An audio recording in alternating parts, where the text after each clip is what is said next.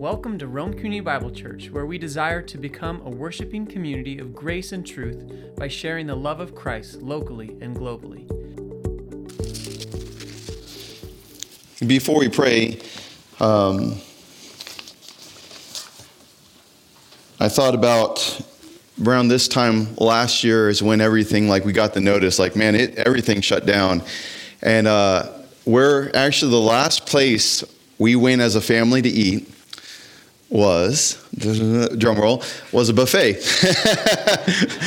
It was actually for my birthday or, or um, and we wanted to go and ada was doing gymnastics at the time and there was this place i'm like well let's go and i think i had a coupon like it was free for me so i'm like well well of course let's go. Um, but if you've been to a buffet uh, you know it's very easy to uh, overindulge if you will. Um, i think my kids like it because the ice cream is readily available for them but uh, when you go to a buffet or a place that you get all you can eat, you know, it's kind of interesting how you eat and you get to that point where you're like, you could become miserable, you know? Like you're just like, I, I went from like enjoying this now, like, you need to roll me out of here. Uh, but the passage we're going to go over today, Jesus talks about how he's this bread, the bread of life. And yet, when you eat of him, you you're satisfied completely but there's this always like man but you always want to go back because how enjoyable it is to be in christ. So it's not like a buffet where you're like okay i'm full and i'm miserable. It's like no only in christ am i truly satisfied and it's a great kind of mindset. So will you bow your heads and your hearts with me as we go before the lord? God thank you again for this day and as we approach your word um, lord we, we want to approach it humbly yes. Uh, it's from you God, you spoke. Um, God, we want to not just even look at this passage and maybe familiar to some and just kind of hits our, our minds and we move on. Let it really, uh, the Holy Spirit just grab hold of us right now Lord, forgive us when we approach your word even kind of just uh, lackadaisical. We want to be actively engaged with you. And so I pray for this time through the preaching of your word that we are engaged. The Holy Spirit uh, stirs in us, Lord, this desire to not only know you, but to proclaim your goodness and who Christ is to this world. Thank you. So thank you for today. Thank you for this time. We come before you now in this time of Bible study. In Jesus' name, amen. So, as we're in the book of John, just kind of just to encourage you and remind you, we're looking through the different Jewish festivals that take place from John chapter 5 to John chapter 10. Uh, we paused on John chapter 6 because I wanted to wait and as we approach closer to Easter, because John chapter 6 is the Passover time. It's, it says the Passover is at hand in verse 4. And so I kind of want to wait as we approach closer to Easter, just to kind of prepare our hearts and minds. But it's interesting as we've looked at this, how John is highlighting these different feasts really with the intention of pointing out who Jesus is. It's his identity. Uh, John chapter 5, remember it was the Sabbath. And we see that there was a feast, but he didn't name the feast, but his highlight was the Sabbath. That And Leviticus chapter 23 mentions the Sabbath as the first of the Jewish festivals because it's an anchor to all other festivals. So Jesus heals the man who couldn't walk. He tells him to pick up his mat and to carry it. And they're like, How dare you? That's work. And Jesus is like, Well, I have authority over the Sabbath. Why? Because Jesus fulfills that and that he is God and how God intended the Sabbath to be observed. And then we skipped chapter 6. We went to see how in John 7 to 9 how there was this man who was born blind and or I should say before we get there though there was a feast of tabernacle or booths and Jesus made some pretty strong statements. Remember he said uh, about the water, I am the living water and there was that water ceremony that took place and he was kind of saying you do this and guess what it's saying in him there's truly satisfied that he fulfills this that only in christ what you're pointing to what you're looking for what you're longing for he's there and then it was the night ceremony and there's a light the candelabras were lit and it was so bright it lit up not just even the temple area but man you could see it far away and jesus says i am the light of the world. Again, he's making these statements that are declaring who he is. And then, even in John chapter 10, it was the Feast of Dedication or Hanukkah. and they're looking for Israel's past, reminding themselves of the shepherding and leading and getting to that place of reform, if you will. And, and they're reminding themselves, we long for that day. And Jesus then says, I am the door and I am the good shepherd who leads his flock.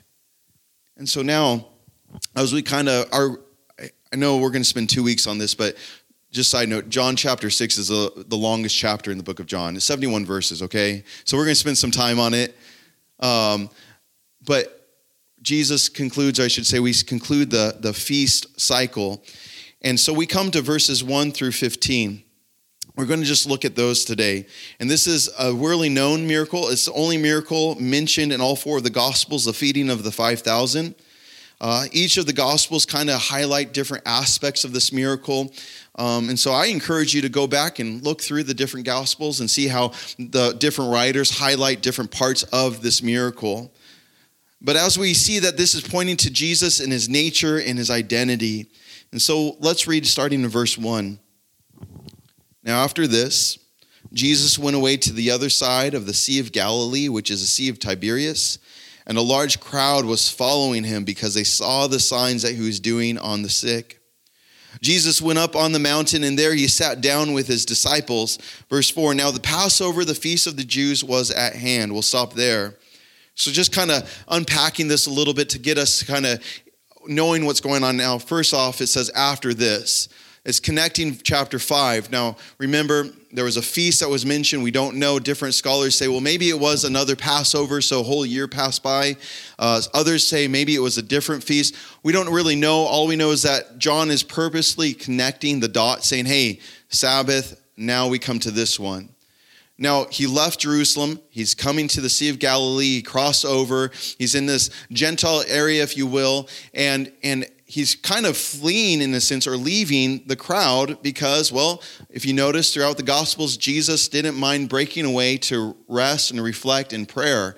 It was important for him. He's like i need to focus. I need to have my attention drawn to be uh, towards the father in a sense. And so we see that this type of mindset well the crowd followed him.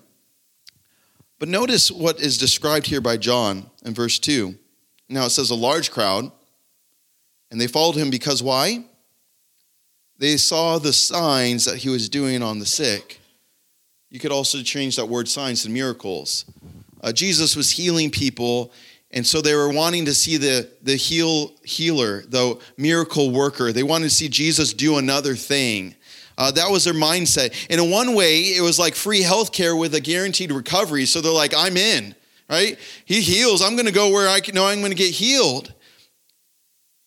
But John's highlighting the motive behind them, behind this scene. So a large crowd was coming because they saw the works of Jesus and they're like, well, let's see what he's going to do next. Let's keep on going. Like he heals people, let's keep going because I know I'm going to be well if I'm around Jesus. And so as they were following him, and John's highlighting it, it's really important that we notice that Jesus always, he gets to the heart issue. And it's not so much Jesus wants a fan club, he doesn't. He wants followers. And so there's always a distinction that when we read, like Luke chapter 14, remember, there's a party and Jesus was there and he healed a man, and this crowd followed him. And then he turned to them and said, If you want to follow me, you must be my disciple. And if you want to be my disciple, this is what it looks like. And he had some strong words to say, This is a follower of Christ. And the crowd thinned out. So when you think about Jesus, he could have built the popularity, if you will, and jumped on this, said, Well, man, let's keep going. If this is a large crowd and they're willing to follow me this distance, what else can we do? But that's not the heart. Jesus wants followers, not a fan club. And so there's a distinction that's made. Even today,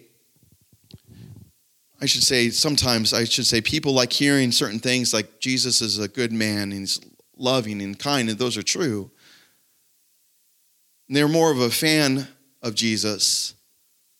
But when it comes to being a follower of Jesus, there's a commitment, there's a distinction. Jesus says, if you want to follow me, then you must be willing to lay down your life. Uh, you must be willing, even, he uses the term, to die, and not just any death, but even on the cross, saying, like, are you willing? A follower is willing. Jesus is more than just being a good man, he is the Christ, the Messiah, God in flesh who claimed and who has all authority. See, the danger is if we just say Jesus is just a good man, then we really cut the gospel short. Because there's good men out there, there's only one Savior who saves sinners like you and me, and that's Jesus. That's a reminder we need to have.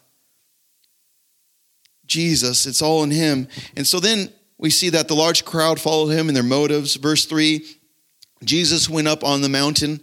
Uh, I hope you got note of that because whenever there's a mountain moment, like take, pay attention.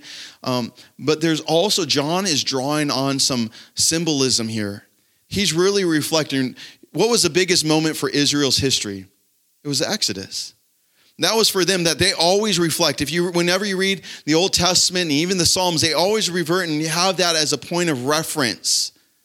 The Passover is so big that even their Jewish calendar year changed from Passover starting it. It changed their year because that was so important of what took place that they were freed from the bondage of slavery. And so, John is saying, hey, I want you to pay attention to a lot of these symbolisms or references. Who went up on top of the mountain and saw the burning bush? Is Moses who was on top of the mountain and God spoke to him and gave him the commandments? It was Moses. And so by John saying they went up to this mountain, wasn't just saying, well, logically they needed a place for everyone to sit. Yes, that's true. And the, the acoustics and to be able to talk to a large crowd. Yes, all of that. But there's something even bigger here that he's pointing out. He went on top of the mountain. The one greater than Moses is here. Listen to him. And so Jesus went up on top of the mountain. And we see that, verse 4, John now points out here's the context. Now, the Passover, the feast of the Jews, was at hand. The Passover was a one day feast followed by the Feast of Unleavened Bread. Sometimes these two feasts get put together and they say the eight days of Passover because they go one from the next. And so when it says is at hand, we don't quite know if it was nearing or in those eight days. Uh, scholars kind of go back and forth on like, well, when was this feeding of the 5,000? Like what part of Passover? Uh, John's not trying to give us necessarily that specific detail other than like, see the connection. Passover's at hand. Look what Jesus does. The feast is so important, like I said, that they changed their calendar year. And outside the Sabbath, this was the first festival or feast of the year. And so this was kind of like almost like the start to a new year. It's it's a Passover. Let's get ready. Let's be reminded. Passover involved a lamb and the bread. Now the lamb was to be without defect, and it would be taken on the 10th day of the month. Then that lamb would live with the family until the 14th day of the month. It was for two reasons. Now this is interesting because they would actually take the lamb inside their home. Like like some of you may have a dog or a cat, or even I've heard of people having a pet pig, I guess, that they bring inside. I knew a lady that did that, and the pig would even pull like the blanket up around itself. And, and anyway, I just said, I just eat bacon, but anyway. but there's for two reasons. First, the family wanted to not only to see if it was without defect on the outside, but also how was its temperament, meaning without defect. And so it was like a proving time to be in the home. But this is interesting. It was also because the family became attached to the lamb. And so it became not just a lamb, it was their lamb, their lamb that would die. So it was that personal connection. See the connection even with Christ there? I'm like, oh, man, Jesus fulfills this. I'm sure you've been connected or attached to an animal of some sort. Um, we had a friend growing up uh, we went over to their house sometimes and they had property, kind of like out here, and they actually had a cow. And the cow was around for a while, and I would always say hi to the cow. The cow would actually, like a dog, want to lick you, which cow tongues are gross. But anyway, it would want to. And I was like, man, your cow is so nice. It comes up and greets me like a dog. Well, we, they invited us over for dinner one night. And so we go over there, and I always see the cow right away. Like it greets me when I get there, and the cow wasn't around. And so I'm looking, I'm like, huh, okay, must be grazing somewhere. And so I go inside and I say, hey guys, what are we having for dinner? They're like, tacos. I'm like, oh, I love tacos. That's great. By the way, where's your cow? And they're like, she's here. kind of. And then I'm like, oh, we're having tacos. The cow's still here. I get it, you know. And it was easy for me to be attached to the, even the cow from greeting. And yet the family needed to feel it. That was the idea. The lamb of the family would be also slaughtered publicly. So all people would be responsible for what would take place. That the innocent lamb became the substitute for the family. The blood of the lamb, as we know in the story of Exodus, was placed on the doorposts as a covering. And this was the act they would have as Passover as a reminder. And so here Jesus on top of the mountain, and we see that this Passover, it was near. It also provided grounds of a hope for a present deliverance. They were hoping for a present deliverance, even in their situation with the Roman uh, occupancy, but also Jesus, by him coming, he was the arrival of a present deliverer. See, Moses was the hero of Passover, but Jesus is the one who is greater than him, the one who supersedes him. Yet, God, through Moses, provided also in the Exodus, in the wilderness time, bread specific for them. Remember, they were out in the wilderness and they were without food and they grumbled and complained. And what did God give them? Manna. Manna from heaven. This manna was good, it was sweet, it was tasty, it was delicious. But there was a stipulation they couldn't gather more than they needed for the day. Because what would happen if they were like, well, I want extra? Well, it became gross and had maggots in it and just wouldn't be edible. And so God knew specifically what they needed at that time. They couldn't go extra except the Sabbath when they could gather extra for that day. Well, Jesus, coming on the scene, as we know, feeds the 5,000 is declaring that he gives the bread of life, that he supersedes Moses. What God did in the wilderness, God does something even here and greater. And that's what we see in this passage. Read verse 5 with me. So, lifting up his eyes, then and seeing that a great or large crowd was coming towards him, Jesus said to Philip, Well, now where are we to buy bread so that these people may eat? And he said to them to test him, for he himself knew that he would what he would do.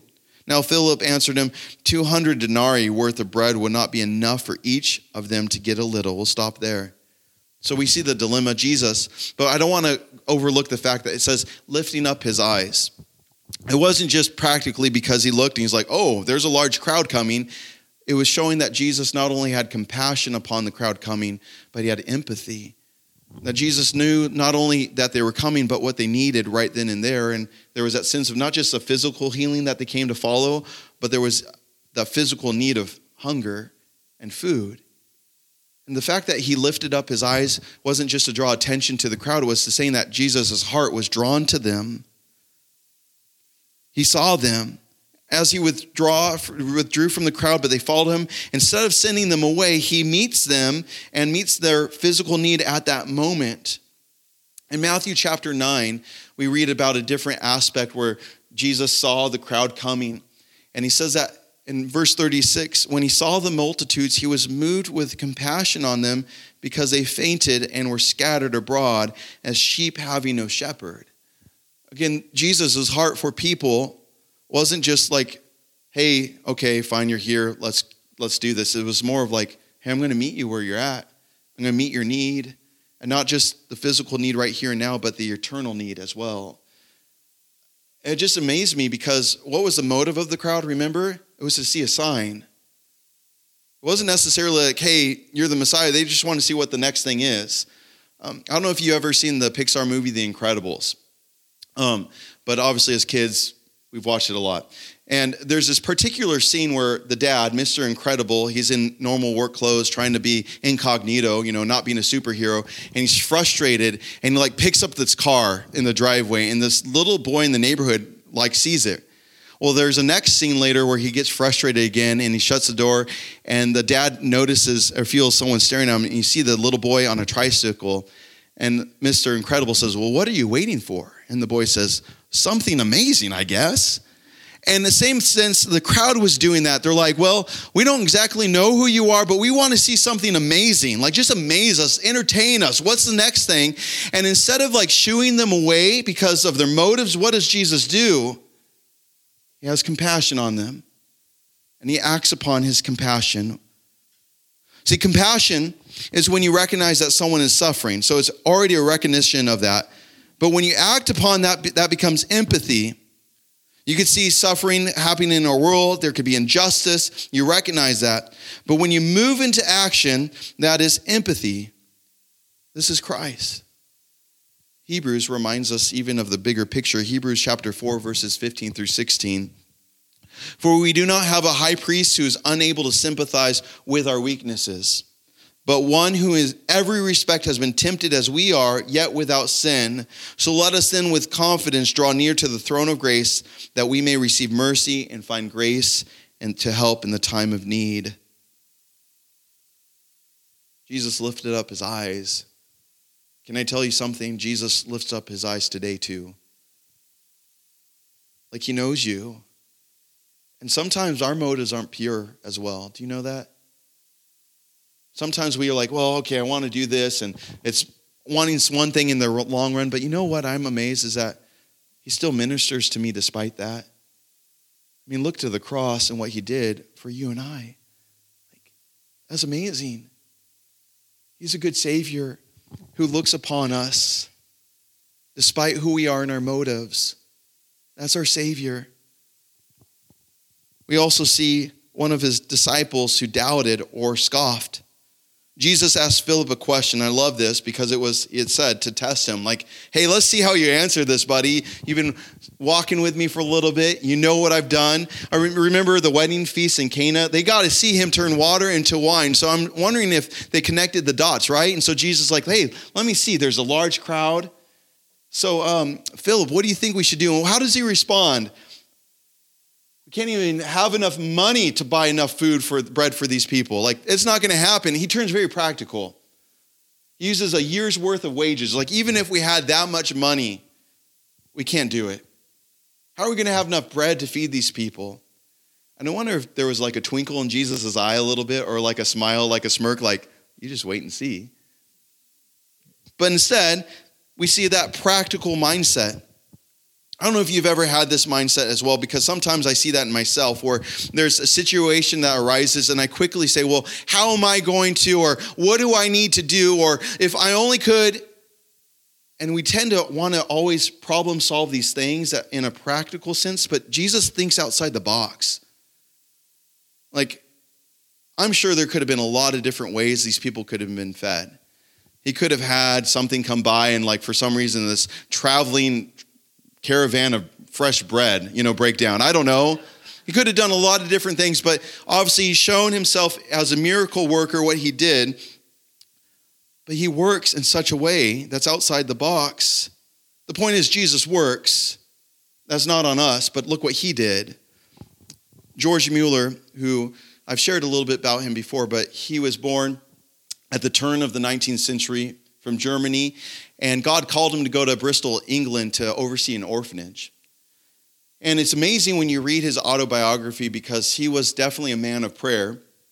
And you hear stories about how God answered prayer. For example, when the orphans were had no breakfast, and he's like, Well, we don't have money to buy food right now. I don't know what's going to happen. He didn't want to make a big deal about it and have people panic, but he wanted to see what God would do. And so he privately prayed.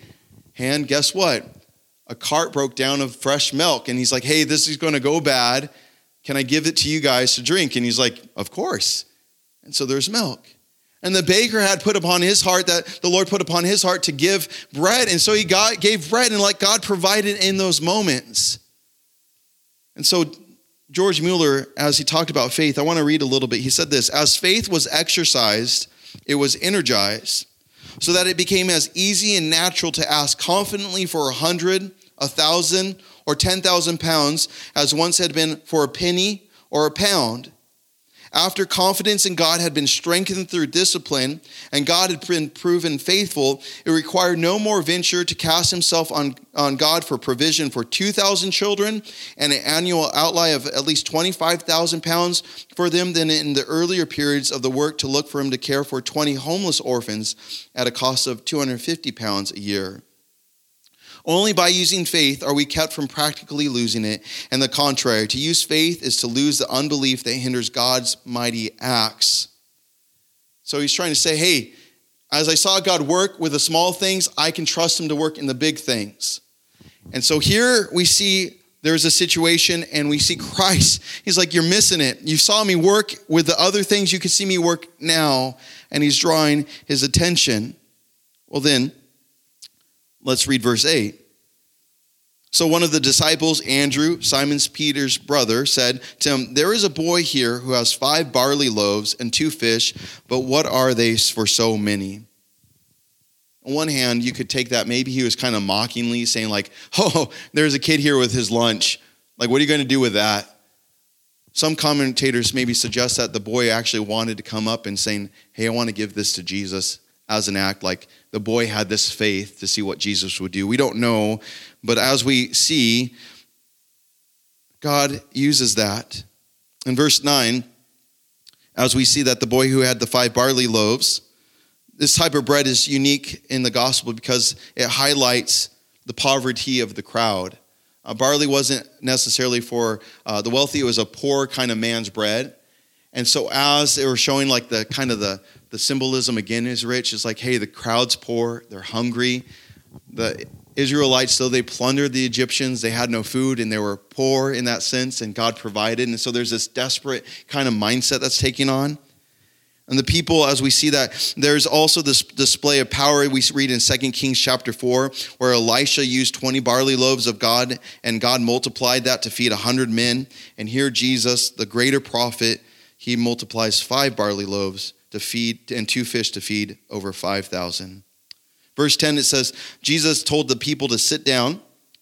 Now there's so much grass in the place. So the men sat down, about 5,000 in number. We can kind of conclude that was the men who were counted, but there was women and children. Some suggest it was 10,000, 15,000, even up to 20,000 people that were here on this mountainside or this grass hill hearing from Jesus. And regardless of the number, we see Jesus displaying his deity, and he made bread. Verse 11 And then Jesus took the loaves, and when he had given thanks, he distributed them to those who were seated. So also the fish, as much as they wanted. And when they had eaten their fill, he told the disciples, Gather up the leftover fragments, that nothing may be lost. So they gathered them up and filled 12 baskets with fragments from the five barley loaves left by those who had eaten. And when the people saw the sign that he had done, they said, This indeed is the prophet who is to come into the world. We'll stop there for now. The miracle, Jesus fed all those people. It was a sign to show that Moses was used by God to feed those in the wilderness. And here Jesus said, Here, here he is declaring who he is as it was a time of celebration of Passover over the, uh, Passover was near, God asked to give Israel true bread from heaven as opposed to the manna, which was much less than true, real, or genuine in comparison with Jesus. Jesus is more than enough. This taking of the sign of the miracle of the Passover, Jesus give thanks. He takes bread and, and breaks it and gives thanks to the Lord. That's usually tr- very customary or traditional for them in the start of a meal for, for uh, Jews. But yet, we also can't help but overlook the fact of what Jesus did also on another Passover night with the disciples. The night that he would be arrested and crucified. What did he do? He took bread and he broke it and he gave thanks. The one who gave bread also is the bread of life and yet he gave thanks. The crowd, they understood. They said, This indeed is the prophet, meaning they knew it was the one spoken of. Moses said, The one greater than me is here. But read verse 15 too. Perceiving then that they were about to come and take him by force to make him king, Jesus withdrew again to the mountain by himself. They saw the sign and they make, they make the right conclusion Jesus is king the one greater than Moses is here, the prophet. They, they made the right uh, insight, but they did it in the wrong way by force. Jesus is king, but not by man's ways. Jesus is king of kings because who he is fully man, fully God, who has all authority. if I can just conclude today with a few things to encourage you. First, God loves the world. Very evident in this passage that God loves. Remember, their motive was wrong. They want to see the miracle worker do something, entertain us. Let's see the next thing. What will it be? And yet, He still provided for them. I don't know if you would be the same. Sometimes that's hard for me if I know someone's motives are wrong. Like, I don't want to help you. No, never mind. Or like you kind of push them off. But yet, Jesus didn't. He still met them where they're at. Jesus knew the felt need of this large crowd of people. They needed food, but he also became the source of provision. Can you skip to verse 32 with me? And we'll look at this more next week, but I want to highlight a few things. Verse 32. Now Jesus said to them, Truly, truly, I say to you, it was not Moses who gave you the bread from heaven, but my Father gives you the true bread from heaven. For the bread of God is he who comes down from heaven and gives life to the world. And they said to him, Sir, give us this bread always. Verse 35 Jesus said to them, I am the bread of life. Whoever comes to me shall not hunger, and whoever believes in me shall never thirst. Jesus could have easily passed and said they look hungry, too bad. They came all this way, and I guess they just need to endure. But instead, he met them physically to point to something spiritual, that he is the bread of life. Jesus fed them and pointed that to the ultimate sustenance is in him. The problem for our sin, eh, we need a savior, and it's him. God loves the world. For God so loved the world that he gave his only Son, that whoever believes in him will what? Not perish, but have everlasting life. God loves the world. If you ever doubt that, then look at the cross. Now, this is where God's love was most demonstrated. If I can encourage you right now, if you're ever in doubt or weary, look to the cross. Passover points to the cross.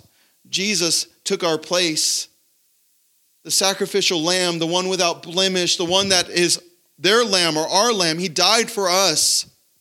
His blood overshadows us, if you will, as our covering because the shedding of blood needed to take place. Look to the cross. He loves you. Do we deserve it? No. Do we have wrong motives like the crowd? Yes. And yet, He meets us spiritually, but also Jesus meets us here now, too. Spiritually, yes, for all eternity. But I do believe He meets us even in a physical way with our physical needs, one way or another. He does. God loves us. Jesus conquered sin and death on the cross as he rose again three days later. He proven that and conquered sin and death. It's a seal of approval. God loves the world. Number two, I think we can overlook this, but Jesus is a generous host and hospitable. He is. If I can just brag about you guys, though, I would say a lot of you are very hospitable and good hosts. Uh, many stories I could tell you where we've, my family and I have gone over and we're like, man, we get plenty to eat. But if I could give one story uh, of Joyce and Vic at their house, we, they invite us over for pizza. And so, which I'm like, I don't want to turn down pizza. I love pizza. So we're excited. And so we're sitting there and I feel like I've had like a good amount. Well, Joyce, she, she leans over and says, aren't you going to eat more?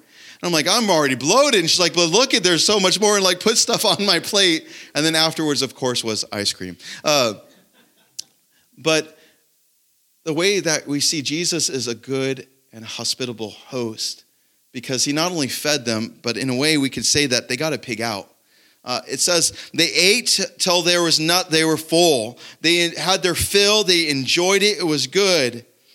And not only that, but there was leftovers to be enjoyed again. Now there are 12 baskets full, which some suggest it was a basket for each of the disciples, which I will say, if that were the reason, how good is Jesus still? Because he had one who scoffed, one who maybe mocked, we don't know, but yet he said, Here, this is for you too. He meets them. Jesus took care of them. At the wedding feast in Cana, Jesus gave wine that was better than even the, what the host could provide. Even something temporal like food or wine, it pointed to what he offers, which is the best and is eternal himself. Psalm 34, verse 8 says, Oh, taste and see that the Lord is good. Blessed is the man who takes refuge in him. Have you tasted and seen that the Lord is good? You need to be reminded of that today, because I know I do at times. The Lord is good. Jesus demonstrated that. As I mentioned, George Mueller earlier, um, God used him in many different ways with taking care of thousands of orphans. And like he even said, like it just kept growing, and how is God going to provide? Well, God did. And he's like, okay, well, as the Lord gives more, he's going to take care of it all. And he did. But he also went through many different trials, not just kind of with enduring, knowing what's going to take place and trusting God. He had critics, but he also lost his wife to an illness. And that was hard, as you can imagine. But he shared this hymn that ministered to him. He said, Best of blessing he'll provide us, not but good shall ever betide us. Safe to glory he will guide us. Oh, how he loves. He had to remind himself that the blessing and the love is from God and what he does. And we look to the cross again, what Jesus did for us. He wrote to a, friend and he said, My dear Christian friend or reader, Will you not try this way? Will you not know for yourself the preciousness and the happiness upon God? This way is to open to us as to me. Everyone is invited and commanded to trust in the Lord, to trust Him with all his heart, and to cast his burden upon Him, and to call upon Him in the day of trouble. Will you not do this, my dear brethren in Christ? I long that you may do so. I desire that you may taste the sweetness of the state of heart, in which, while surrounded by difficulties and necessities, you can yet be at peace because you know that the living God, your Father in heaven, cares for you. He is good. He meets us where we're at. And we see that demonstrated not just physically, but also eternally. It points to Him. He is the bread of life. See, the manna that the Israelites would eat, it was good for that moment, right? I mean, it fed them, but guess what? They're going to be hungry again and again. That's the problem with hunger. You just kind of, or with eating, you just get hungry again. But Jesus says, In me, you'll be truly satisfied. He's good. Like John, he always gives at the end how people respond. Jesus doesn't want fans, but followers. He is king. And yes, they recognize that, but they had the wrong way of doing it by force. And he's like, no, you missed it. The kingdom that Jesus rules is bigger than Palestine, bigger than Israel. He rules and reigns over all. He has all authority, and the one who has all authority loves you. Let me invite you to be more than just a fan of Jesus. Yes, he is a good man, a great man, you may say. He did great things, no, Jesus is King, God in flesh, who knew no sin, the sacrificial lamb who gave himself up for you. I invite you to follow him, the one who's good, the one who meets you where you're at. Maybe you need to be reminded this morning he's good and he meets you, he ministers to you, and he rules and reigns. Will you follow him? Will you pray with me? God, thank you for today. Thank you for who you are. I ask, Lord, that as we just reflect upon your word, as we leave here, thank you, God, and ask that the Holy Spirit continues to minister to that and move in our minds and our hearts. Uh, you know what this week's going to take place in, in our lives. Uh, you know the news that we may hear that we're not expecting. I just ask that we would have our mindset on you, Lord, that we look to Jesus, who is the author and finisher of our faith, the one who says, I am the bread of life, the one that we see that he fed 5,000 people miraculously, because as Jesus is God, we see that hope, but even bigger than that, Jesus was pointing to what he gives eternally. Jesus wants not fans, he wants followers. And if there's anyone here that is not one, Lord, I ask that they would. They would turn from their sin. They would say, I'm sorry. Thank you, Jesus, for what you've done. I believe in you. I confess with my mouth. I have faith that not only Jesus, you died, but you rose again from the grave, that you are alive. I believe in faith. Lord, I pray for all of us that we continue to follow after you, that we are refreshed and renewed right now. Thank you, God, for your goodness. Thank you that we get to look to our Savior who is good, who is perfect, who gave himself up willingly. Would you watch over us as we want to live boldly for you this week? Thank you. In Jesus' name we pray. Amen. Thank you for listening, and if you would like more information, please visit rcbcbellingham.com.